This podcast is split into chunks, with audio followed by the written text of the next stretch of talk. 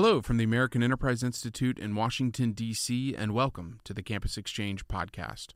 I'm Jeff Pickering, Director of Academic Programs at AEI, where we connect college and university students with our nation's leading scholars through conferences, seminars, campus events, and this podcast.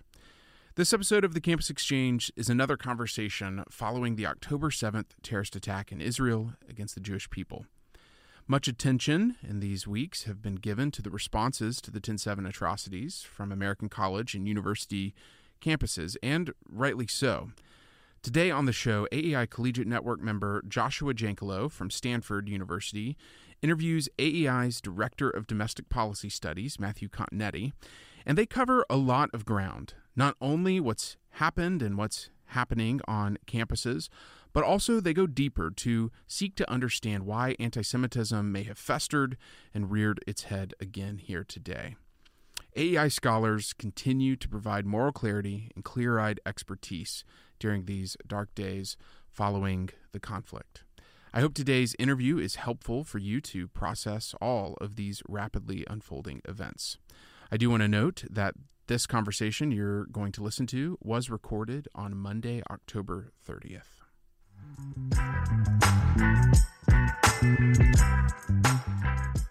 Thank you, Jeff. My name is Joshua Jankelow, and I'm a senior at Stanford studying economics and political science. Today, I'm grateful to be speaking with Matthew Continetti, an AEI scholar who's the director of domestic policy studies and the inaugural Patrick and Charlene Neal Chair in American Prosperity at the American Enterprise Institute, where his work is focused on American political thought and history, with a particular focus on the development of the Republican Party and the American conservative movement in the 20th century.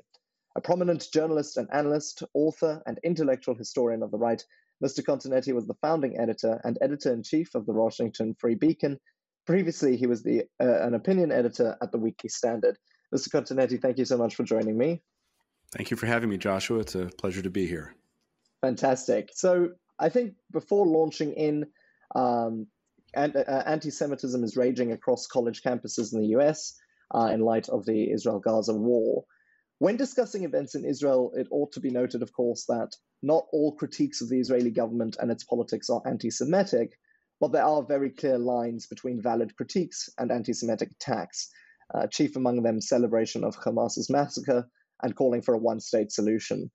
Could you expand on that a little bit for our listeners? Well, I, would be happy to. I think that uh, we should view the idea that anti Zionism is anti Semitism very seriously.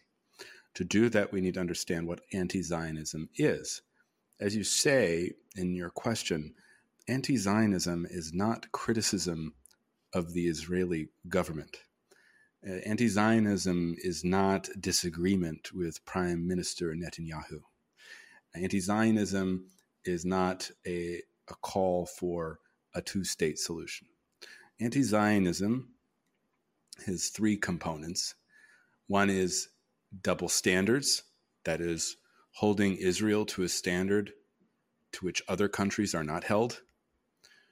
Another is demonization, talking about Israel as a force for evil, uh, calling Israel war criminals or the perpetrators of genocide. The worst form of this demonization is when Israel is likened to the Nazis who destroyed Jewish civilization in Europe 75 years ago. And then there's also delegitimization, anti Zionism, the delegitimization of the Jewish state, the only nation in the world for Jews.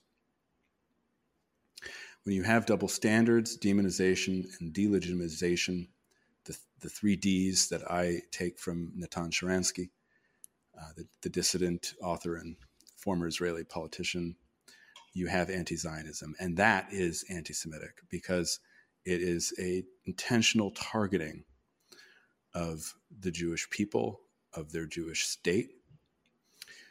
And when you call to eliminate the Jewish state, you are really calling for the elimination of Jews. And there's no other way to describe that call as anti Semitic. Mm-hmm, mm-hmm. Thank you for that clarity as well.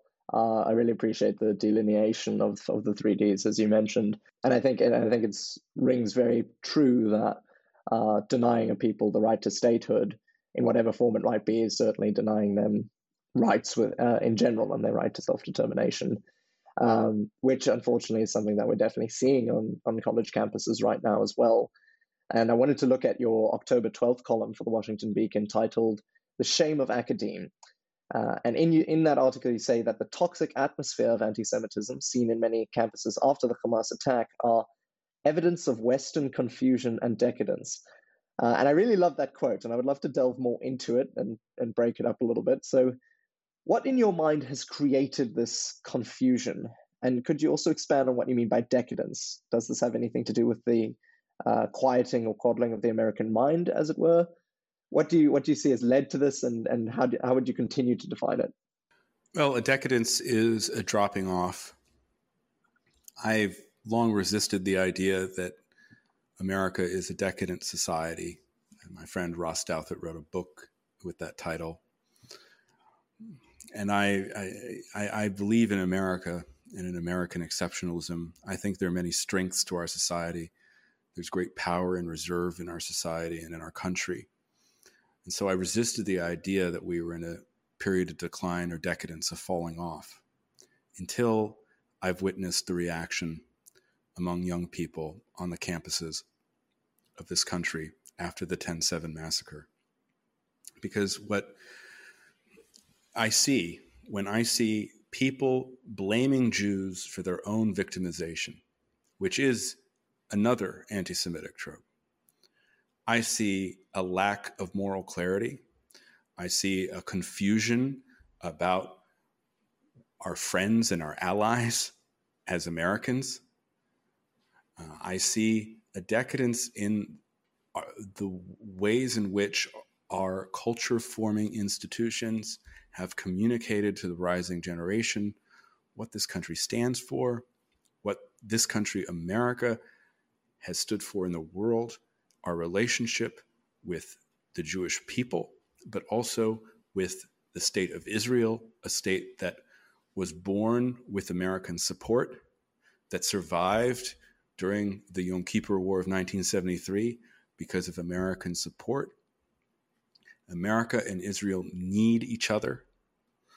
To be confused about this or to deny this idea is to me a sign that the men and women tasked with educating the next generation of Americans have failed.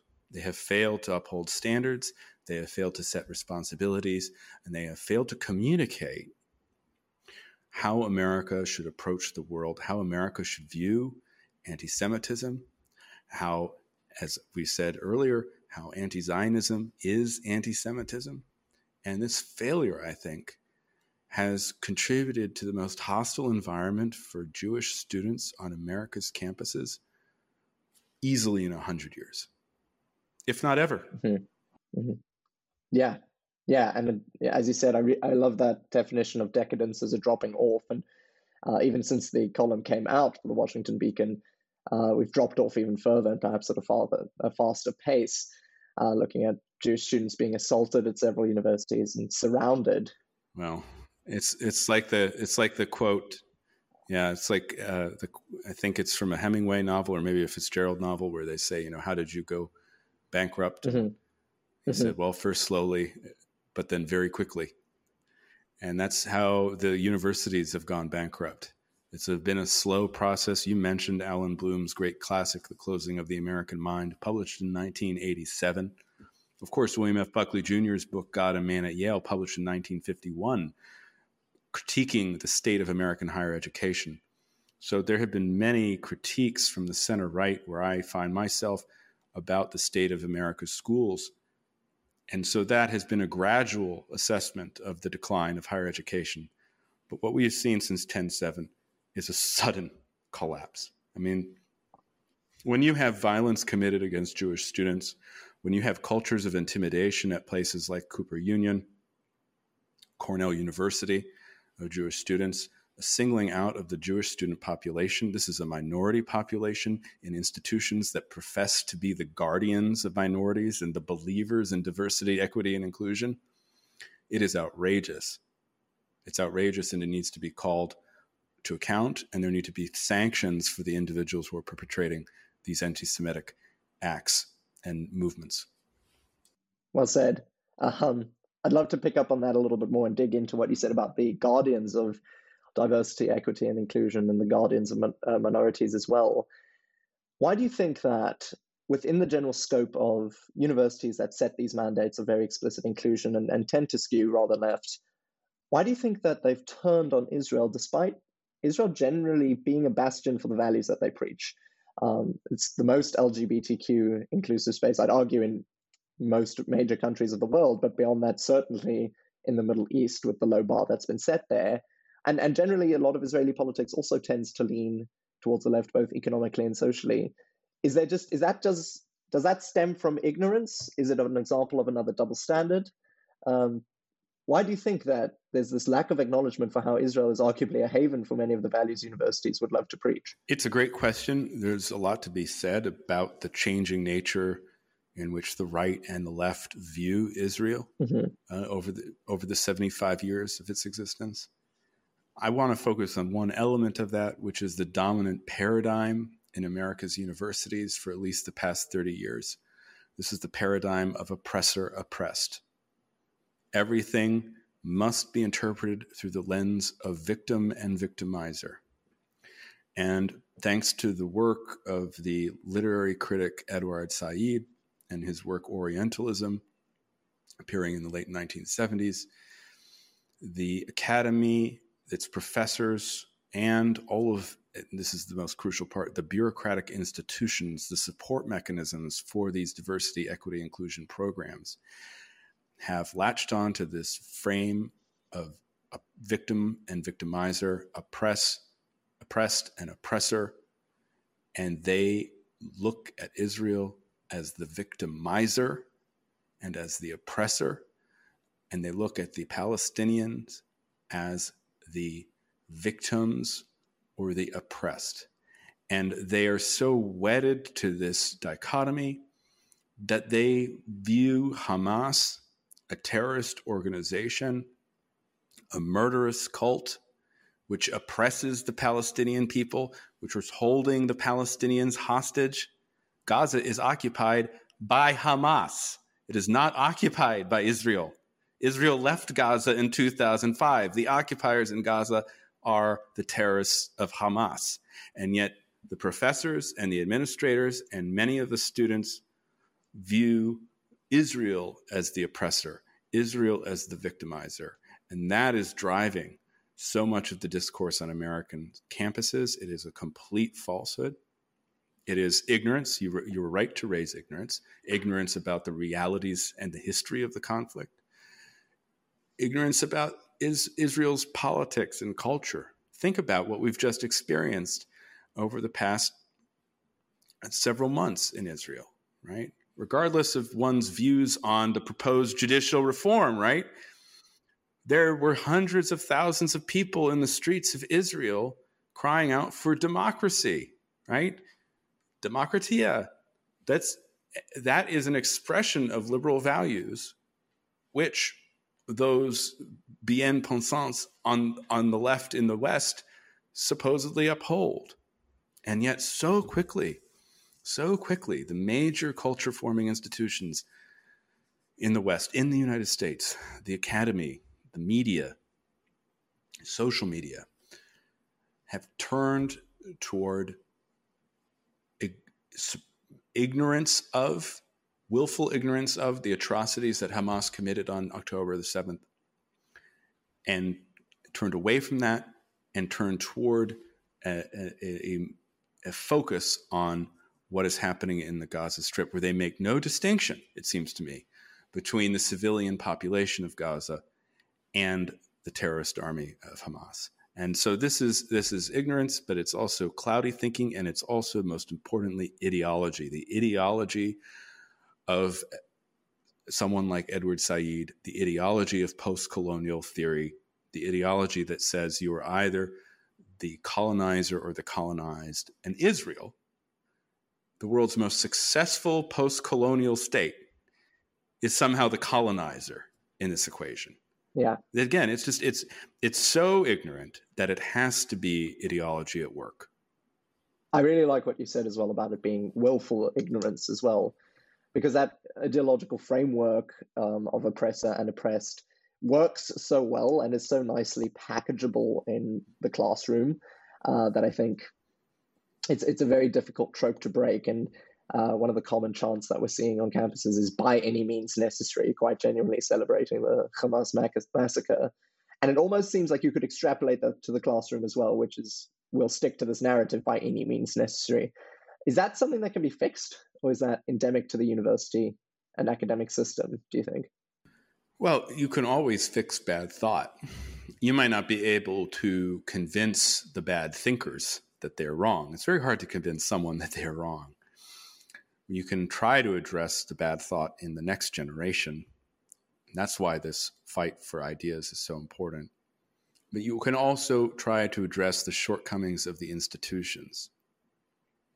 And these institutions, these universities we have known for some time, they are an ideological archipelago throughout the country that are part of an adversary culture that is extremely critical of the Western inheritance, extremely critical of the American idea, extremely critical of traditional institutions from the two parent family to law enforcement to religion in public.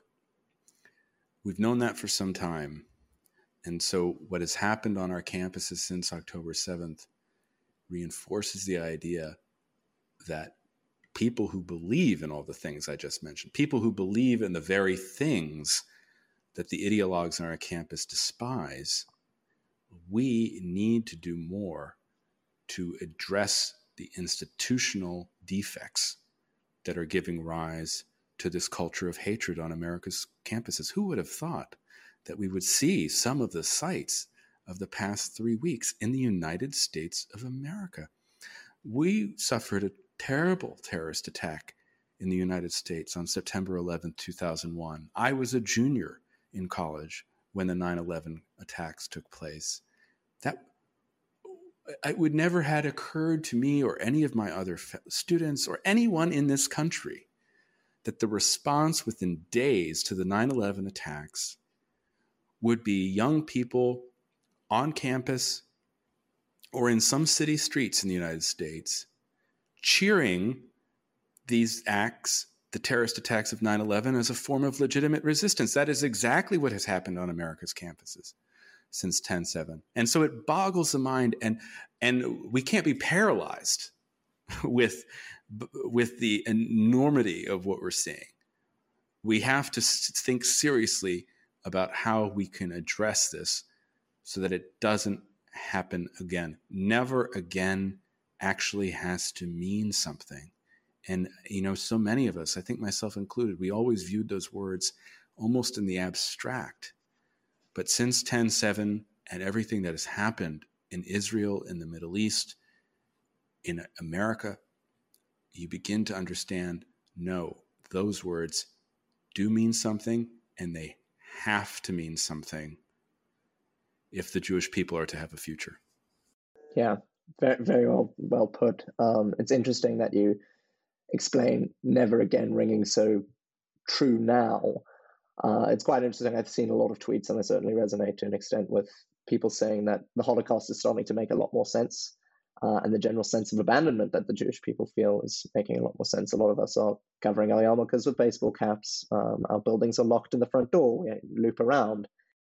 I think the explanation for that, Joshua, is look, we've been in a period of rising anti Semitism for some time now, for at least 10 years, much more vicious in Western Europe than in the United States. But even in the past few years in the United States, we have seen attacks on Jewish congregations, such as the Tree of Life. We saw, we have seen physical attacks, assaults on uh, what I you might call visibly Jewish believers, people who wear the kippot, people who uh, wear a black hat.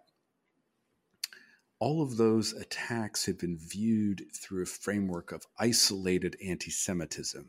Yeah. These were individuals who were bigoted and expressing their hate by attacking other individuals. What makes the past three weeks so alarming is that this is anti Semitism in the framework of a movement. Yeah. It is a movement taking place. We're talking about higher education. There were walkouts and expressions of support for the res, quote unquote res, resistance mm-hmm. in high schools, in American high schools. So this is a movement that is affecting all levels of education.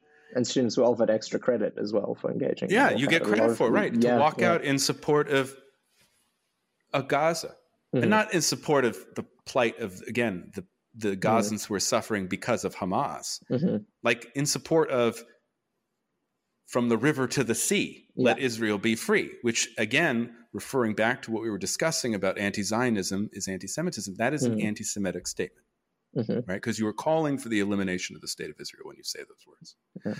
So that is why I think the past few weeks have been so disturbing to me and to many others, is that it was one thing to say, oh, yeah, there's some terrible anti Semites in the world. Maybe they're being um, emboldened by currents in world politics or in domestic politics, but uh, those are individuals. Now we look out and we see everything from what's happening on 10 7 to an attempted pogrom of a, a flight from Israel yeah. in Dagestan to what's happening in America's cities and on our campuses. That means not only is a response called for, but the response must be comprehensive mm-hmm. because of the scale of the threat. Mm-hmm. Yeah, I, I, I really love that that anti-Semitism as a movement point. And on that note of movements, you actually hauntingly mentioned in the article as well how universities were breeding grounds for fascism in the 1930s. Um, is there something that we can learn from that period to today other than how to describe and see the anti-Semitism that were happening? Do we have a solution framework, perhaps, or to prevent history from repeating itself or rhyming? Well, um, the first thought I have is of Orwell's quote that mm-hmm. some ideas are so stupid only intellectuals could believe them. Yeah. so it's the very people who consider themselves the most sophisticated, the most theoretical, the most intellectual. Again and again, they fall for the most bankrupt, dehumanizing ideologies, whether that was Bolshevism, mm-hmm. whether that was fascism and National Socialism, or whether it is today the Hamasnik and the occupation uh, movement which targets Jews. So you can always depend on the intellectuals, it seems to me, to get everything wrong. So yeah. what does it mean? Well, it means one is we need our own counter intellectuals to explain why it is wrong, to explain why anti Zionism is anti Semitism.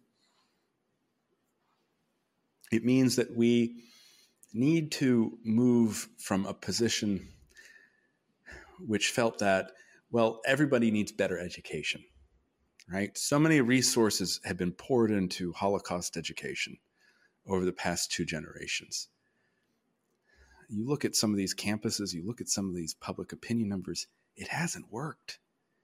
It's not working. Yeah. Yeah, they've taken it and applied the definition it, of Holocaust actually to the response in Gaza. Yes. Fascinating. So what that means is uh, the education needs to change because it's not working, but also there needs to be some accountability here. You cannot sign a letter calling Israel a genocidal state or a war criminal state or denying the Hamas atrocities or saying that uh, Israel is um, guilty of war crimes. You can call for all that if you want. This is a free country. But you should also recognize that with all of our rights, there are some duties as well. And the duty of free speech is that you are responsible for what you say. And so I think it is completely legitimate to say that if you put your name on these petitions, then you you're not going to get the high powered job, high highly compensated job that you expected after attending an Ivy League school. Say, um, if the in universities oversee this environment where Jewish students are being told to stay in their rooms, well, then the university should pay a penalty. Maybe that penalty comes in the form of donors, But there may be other contexts in which political power is necessary to say you cannot continue to have this type of environment, which seems to me to be a breeding ground for hate. All right. So I think it's not just education. We also have to think seriously about policy responses constitutional, rule of law. Constitutional and rule of law are exactly the values that Israel is trying to uphold. They're exactly the values that America is trying to uphold. And they are exactly the values that the ideological opponents of Israel and the United States deny. So, yes, let's follow the law, let's follow the Constitution, but let us not allow our support for the Constitution to immobilize us in responding to this hate. Mm-hmm. Mm-hmm. Yeah, exactly. I think what's also frightening about what you mentioned about the expectation that these people will go on to uh, high power jobs. These universities are feeder schools into uh, positions like the Senate, the American Bar Association, or groups that could very quickly become co opted by the, the delegation. Or the House of Representatives. Where 16 exactly, representatives voted either against or present on a pro Israel mm-hmm. resolution mm-hmm. introduced into the Congress. It's 16. That, yeah. that, that number itself 20 years ago would have been much, much lower. Yeah. Yeah. And without accountability, that number only grows. Absolutely. Uh, yes, you're right. Tragically enough. I, I actually wanted to, to touch on that, moving broadly into high level political discussion and uh, from universities into the House of Representatives, as you say, for example. What I think that delegation has done exceptionally well uh, is they've used frameworks of, of globalism or proportionality of response, for example, and, and weaponize those in turn to get the masses to turn against Israel. Why do you think they've been so successful at taking those broad, sweeping frameworks um, and making it seem like the right moral cause? We've always been supportive of, of uh, condemning hatred, so surely we should be supportive of, of the Hamas cause. You know? how, how do you think they did that so successfully? Well, um, I mean, let's just look at the socialist squad, the core group, right? And so you're talking about representatives such as Alexandria Ocasio Cortez or Rashida Tlaib or Ilhan Omar.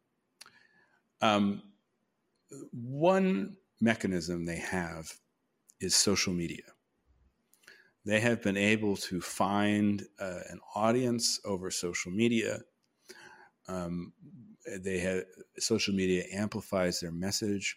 Social media rewards the type of cry bully posture that they always assume. So Tlaib and Omar in particular can say the most hateful things about Israel. They can indulge in anti Semitic tropes. And yet, the second someone tries to call them on it, they pretend that they're the victim, right? It's classic cry bully behavior. And on social media, that's rewarded with more likes, more follows, more clicks. I think the technological aspect here can't be denied. At the same time, uh, they they Ocasio Cortez and the rest of the squad are very good at playing off the most don't want to call it sophisticated, but the la- the latest trend in social justice thought. And it is just a fact that the millennial generation and Gen Z, people between the ages of say 18 and 35, so the younger millennials, uh, and Gen Z, they are more left leaning than earlier generational cohorts.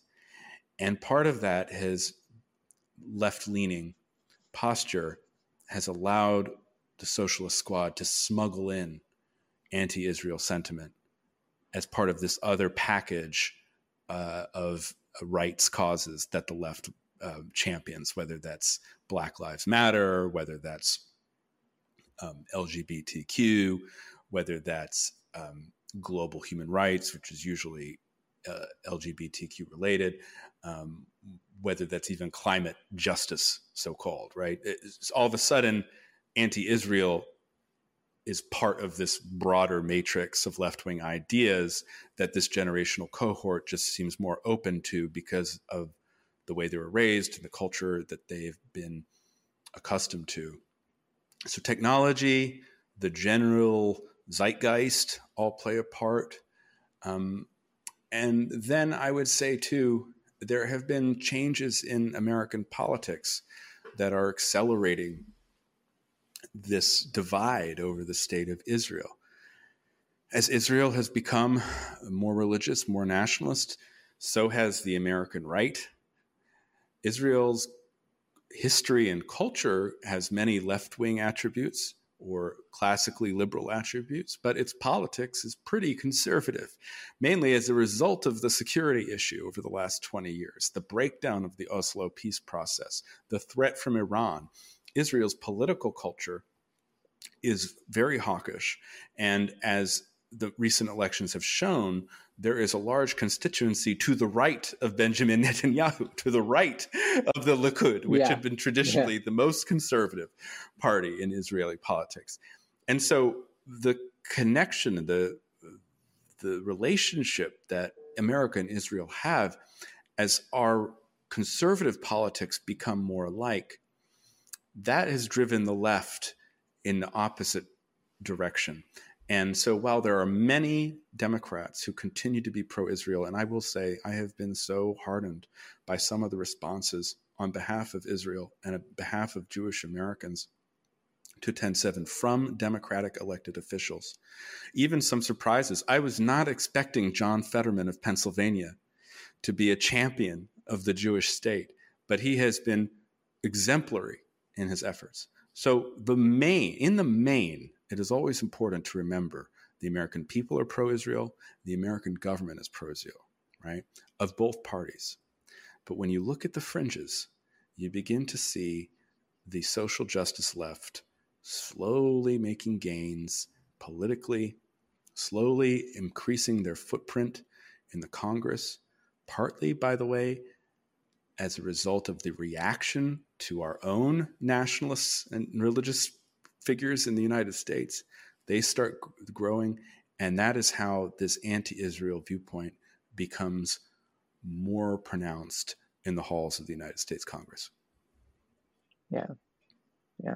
And certainly at a much faster rate at our colleges. Uh, I could discuss that with you further for a few hours. Unfortunately, we are at time.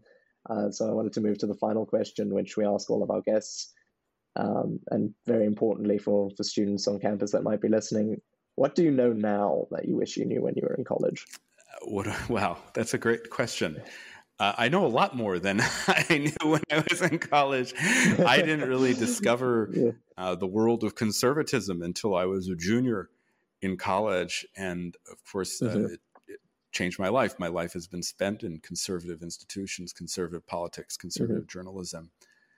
Um, I here's what I wish I knew if I were in college today, and that is there are a whole mm-hmm. s- group, there's a whole set of institutions where one can find a liberal arts education, unsullied by ideology, um, support networks to help professional development. I don't think that they were as visible when I was in college 20 years ago. I don't think many of them existed. And I'm speaking here of the Hertog Foundation and the Hertog Political Studies program with which I'm associated. I'm talking about uh, the American Enterprise Institute Summer Honors Program and all of our various yeah. programs. Hudson Institute has the same thing. The new University of, uh, of Austin that uh, Bari Weiss and Niall Ferguson are involved in. There are more and more institutions being built to help young people who want to see the alternative to the campus that they know, who want to actually have something of a liberal arts education, who want to understand American exceptionalism and America's place in the world and how that relates to the exceptional state of Israel as well. Israel shouldn't be the exception, but it, it is. Israel should just be another country, but it is held to different standards than other countries. It is it is the only country on earth whose existence is questioned. Think about that. Why? Why? Well, I think we know the answer. So, if I were in college today, I would I would want to know that there are all these different places where I can learn, where I can meet like minded people, where I can seek out mentors, and uh, where I can help uh, form the basis of a more positive future. Mm. Well, as to paraphrase Irving Kristol, those whom the gods seek to destroy, they first attempt to resolve the Arab-Israeli conflict. But it's uh, right. very encouraging to know that there are institutions empowering our students to do that, uh, and that there are still many, many American minds uh, that know the difference between good and evil and right and wrong. Uh, yeah, so thank you so much for your time. Uh, we really appreciate it, and it's been fantastic talking to you. Thank you, Joshua.